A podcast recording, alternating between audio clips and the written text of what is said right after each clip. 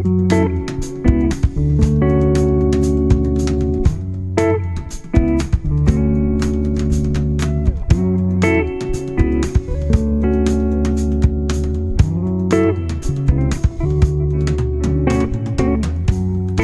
to the Mattcast. This is a podcast that helps artists to engage the church and the church to engage artists. My name is Matt Anderson. I want to thank you for joining us for this episode. If you have not done so already, please subscribe. Uh, depending on your platform, a five star review is extremely helpful. And you can also share the podcast with a friend. We would really appreciate that. And with that out of the way, in light of President's Day, I hope you will enjoy this special episode of the Mattcast.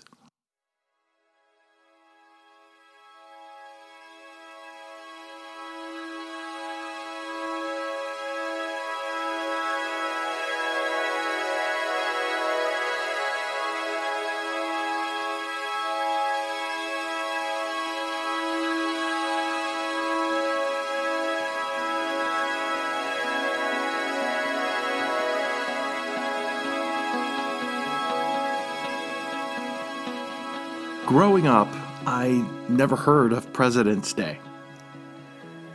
Now, I know for many of you that sounds odd. It, it, sounds as if I was raised in a religious movement in which we never recited the Pledge of Allegiance or sang the Star Spangled Banner, but no, it's just that I was born and raised in the state of Illinois. Or as our license plates proudly displayed, the land of Lincoln. So each school year, we never stayed home on President's Day. Our holiday was always February 12th, Lincoln's birthday, regardless of which day of the week it was. Now, one does not live in the prairie state without a full recitation of the life and accomplishments of our 16th president. By the time I graduated high school, I would say I knew a lot more about him than most Americans. So it wasn't difficult to admire him. To be truthful, it wasn't a full treatment of the man, for no one is perfect. And in recent years, there has been uh, an element to deconstruct the man in such a way as to almost dismiss all that was done through him. So, in a world in which heroes may no longer be allowed, it's so important for us to look back and ask ourselves what makes a person great? What qualities do they possess and live out that make them worthy of statues? What characteristics can we unearth and then apply to our own lives, whether we're ever famous or not? And so I've decided to take a look at the life of Abraham Lincoln and highlight three characteristics that I think made him a great man. I think the first of those characteristics was Lincoln's determination.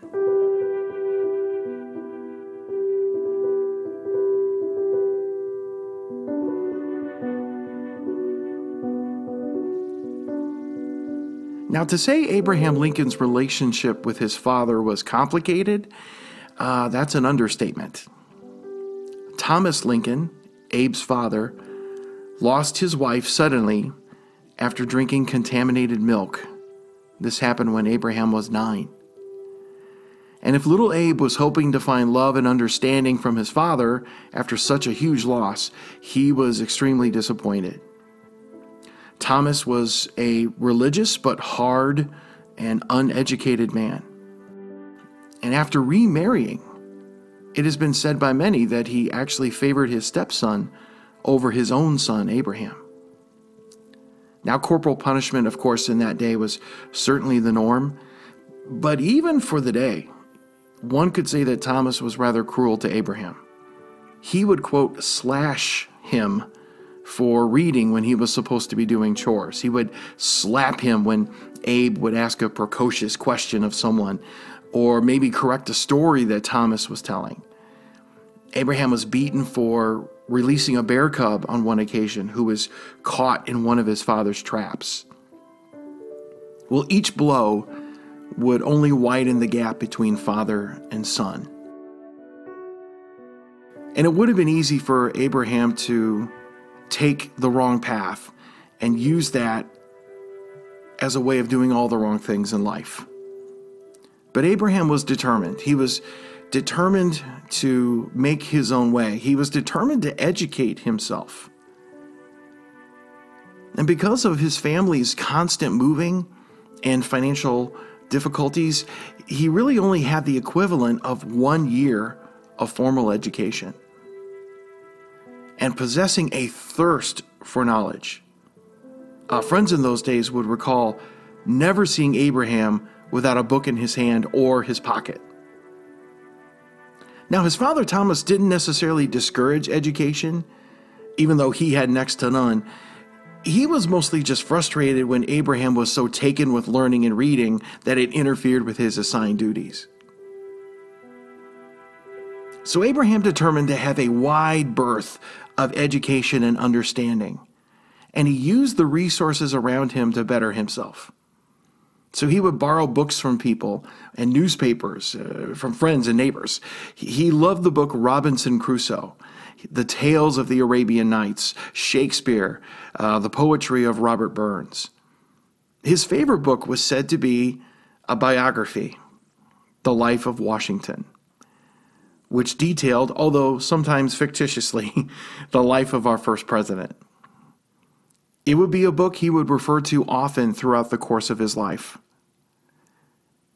He would also study the core elements of learning, uh, the appropriate use of words and writing and, and critical thinking, and the ability to vocally express a view clearly and convincingly. Lincoln read books on all these subjects. He would also listen to traveling politicians and preachers who would come through town and imitate some of their rhetorical skills.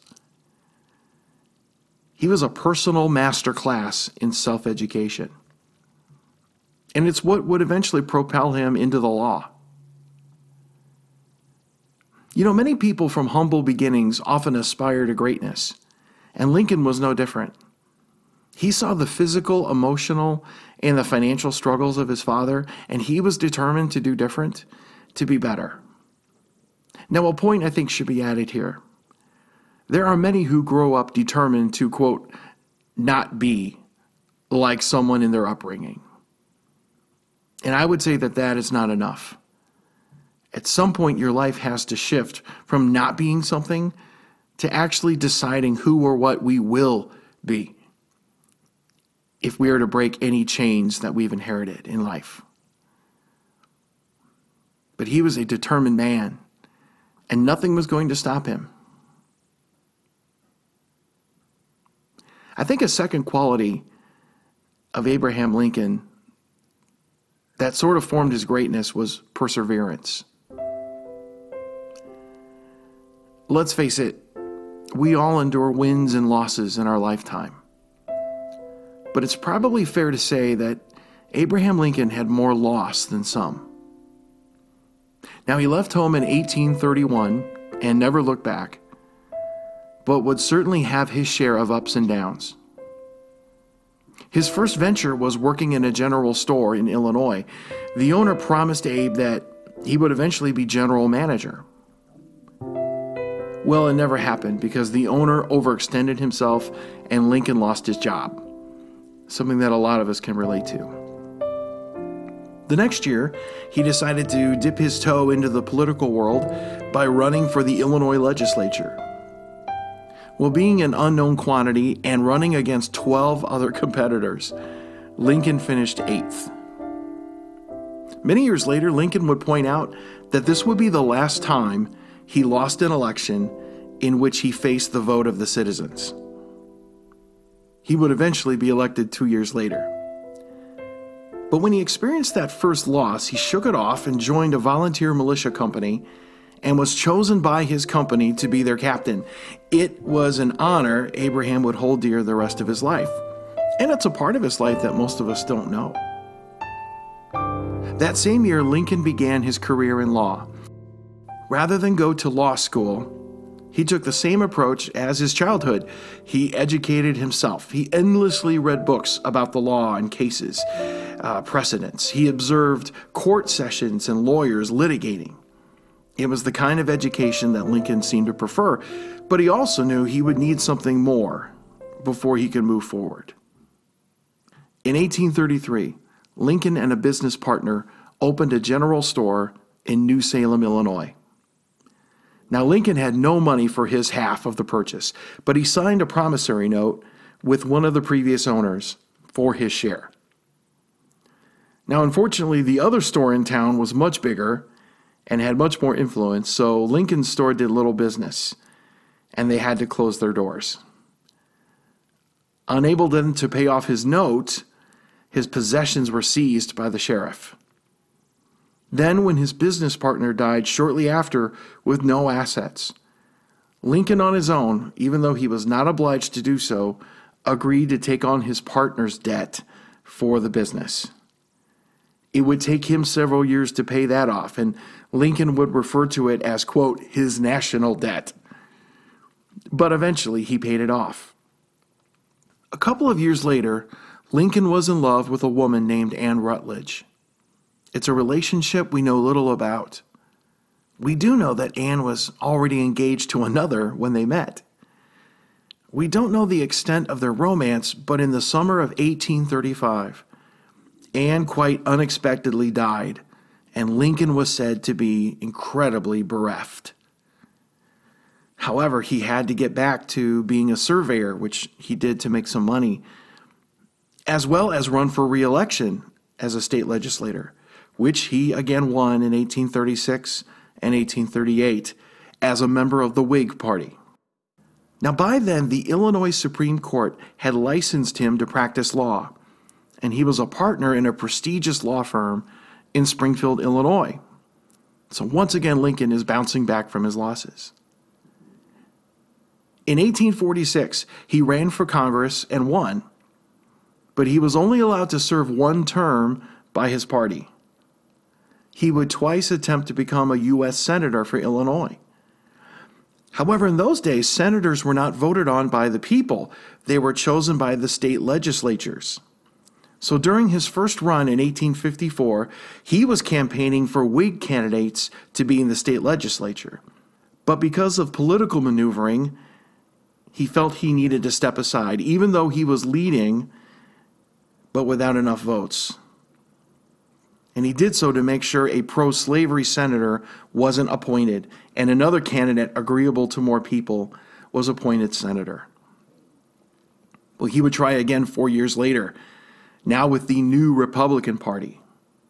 And he was gunning for Stephen Douglas's seat. Stephen Douglas was a pro slavery senator and very powerful in Congress. They had a famous series of debates across Illinois. But the Republicans failed to gain control of the legislature, and so Stephen Douglas kept his seat.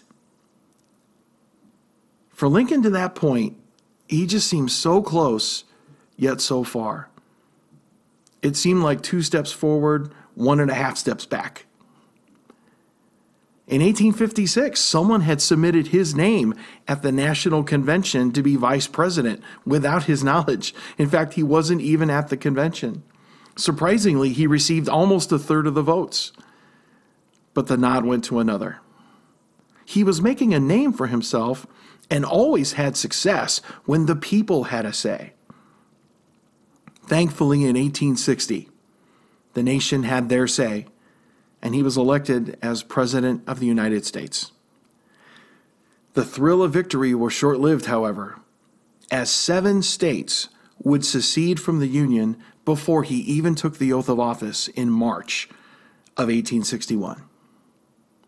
And due to very real death threats, he had to be smuggled into Washington secretly by train.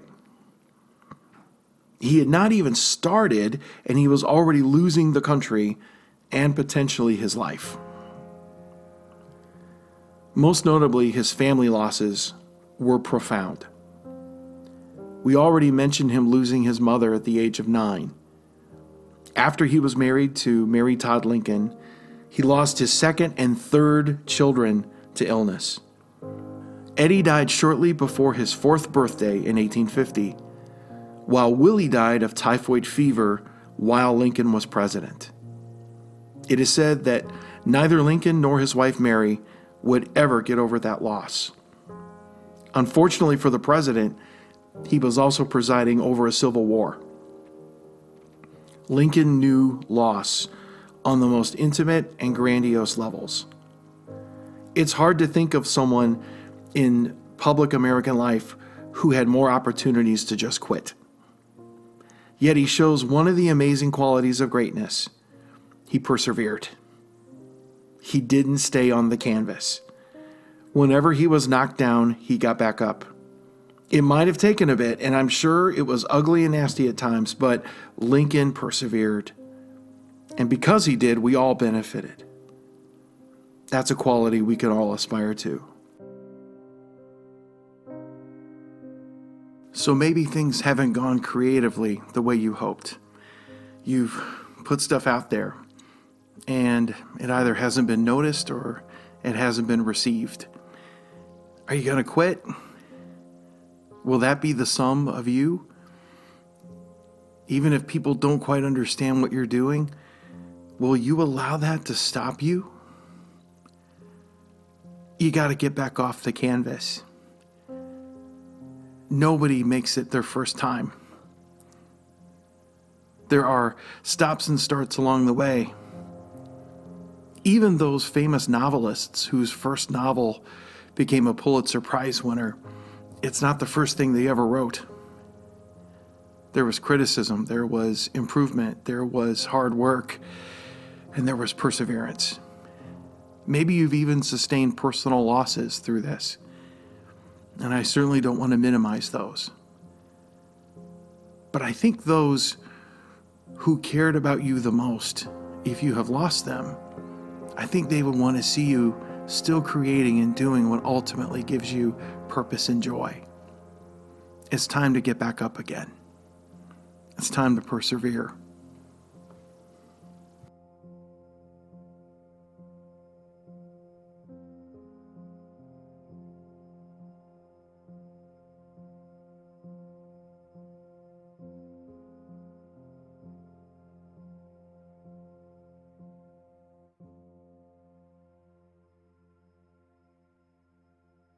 The final quality of greatness that I see in Abraham Lincoln is his passion.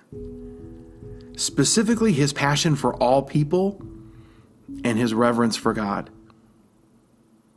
As Lincoln found himself in the greatest crisis in our country's history, he was grounded and guided by his overarching respect for God and his belief in others, most notably those who had been enslaved for generations.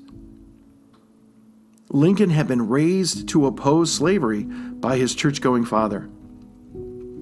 Along with the dispute over the title of his estate, it is why Thomas Lincoln moved his family from Kentucky to Indiana, as Indiana was a free state.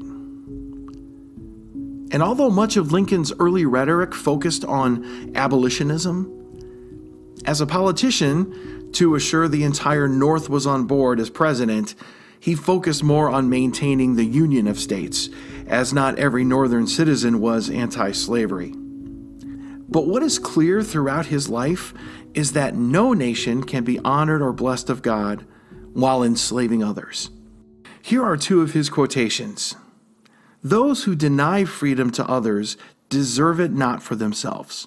And my personal favorite might be, quote, Whenever I hear anyone arguing for slavery, I feel a strong impulse to see it tried on him personally. Lincoln knew that our country would never be what it could be unless it attempted to truly live by the mission of the Declaration of Independence.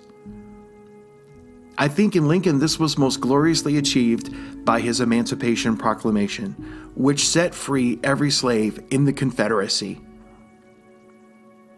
Lincoln was never a churchgoer.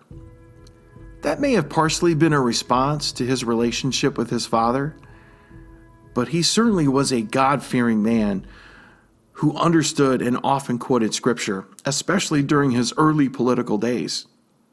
He was often ridiculed for doing so. He once wrote, I can see how it might be possible for a man to look down upon the earth and be an atheist, but I cannot conceive how a man could look up into the heavens and say there is no God. During the war, someone asked the president if he felt the Lord was on the Union side. He said, quote, My concern is not whether God is on our side. My greatest concern is to be on God's side, for God is always right. And during his second inaugural address, he boldly proclaimed, Fondly do we hope, fervently do we pray, that this mighty scourge of war may speedily pass away.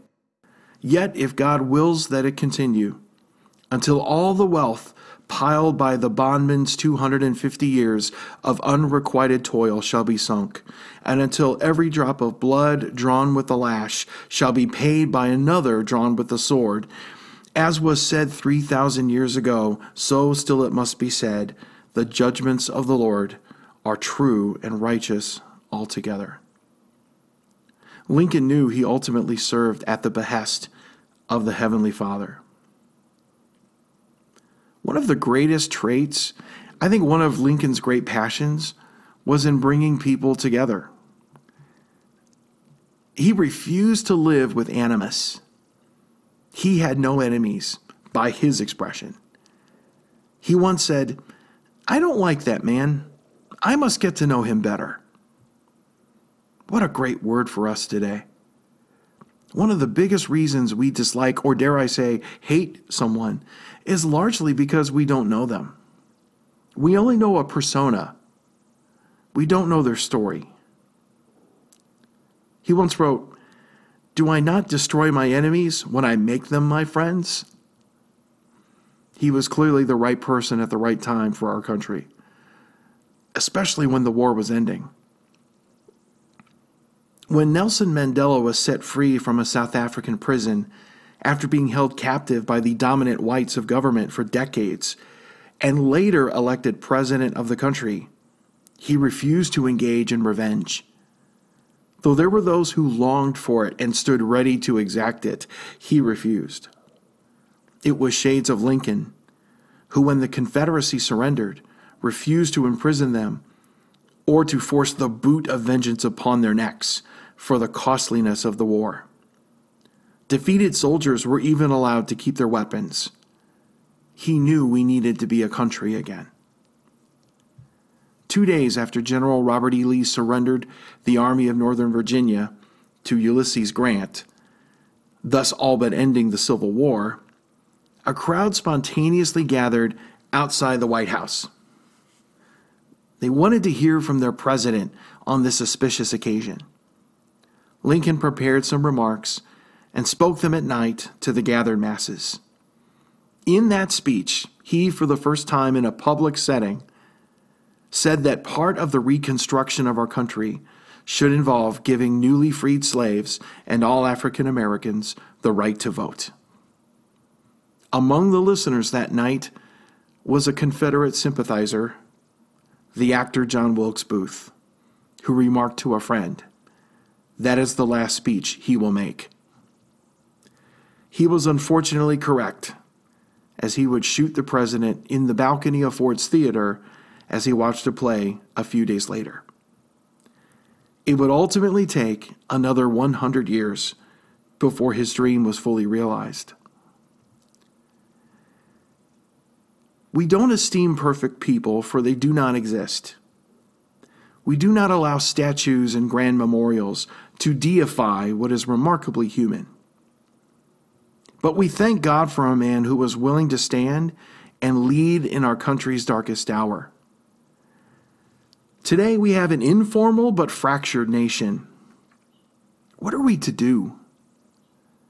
I would say that rather than insisting upon politicians in our cynical world, we must exemplify and represent the same qualities of greatness ourselves. It must come from us. We too must have a passion for people. For Jesus was clear in instructing us to love our neighbor as ourselves, then illustrated the point by using someone despised as the hero of the story we too must love people again and not allow the electronic and digital barkers and provocateurs to goad us into shameful acts against perceived enemies. We must have the determination of Lincoln to get to know them better, as he said, and understand their story. No politician can do this for us.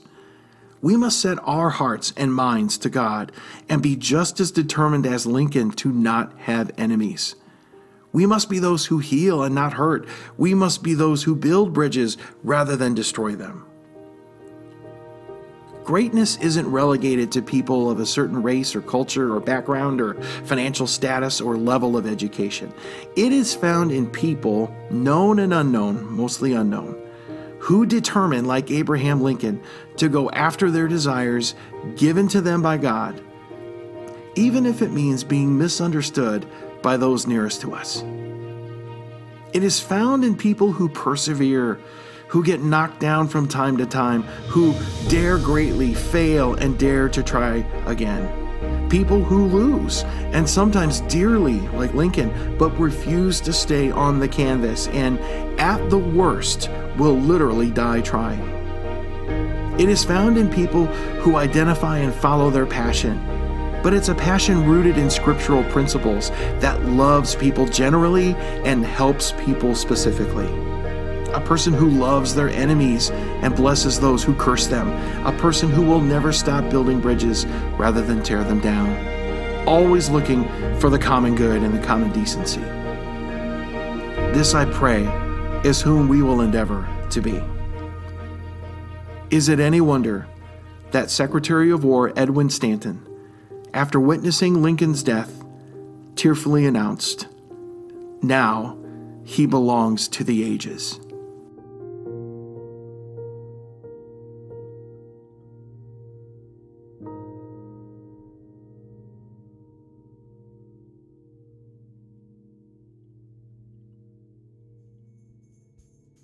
I want to thank you for being a part of this special edition of the Mattcast. Please share this with a friend. We would really appreciate that. Our theme music is by Sound of Fusion. We hope to see you again soon. This has been a production of Monumental Ministries. If you'd like more information about our books and resources, go to mattministry.com. Hey, thanks for having me over. I had a wonderful time.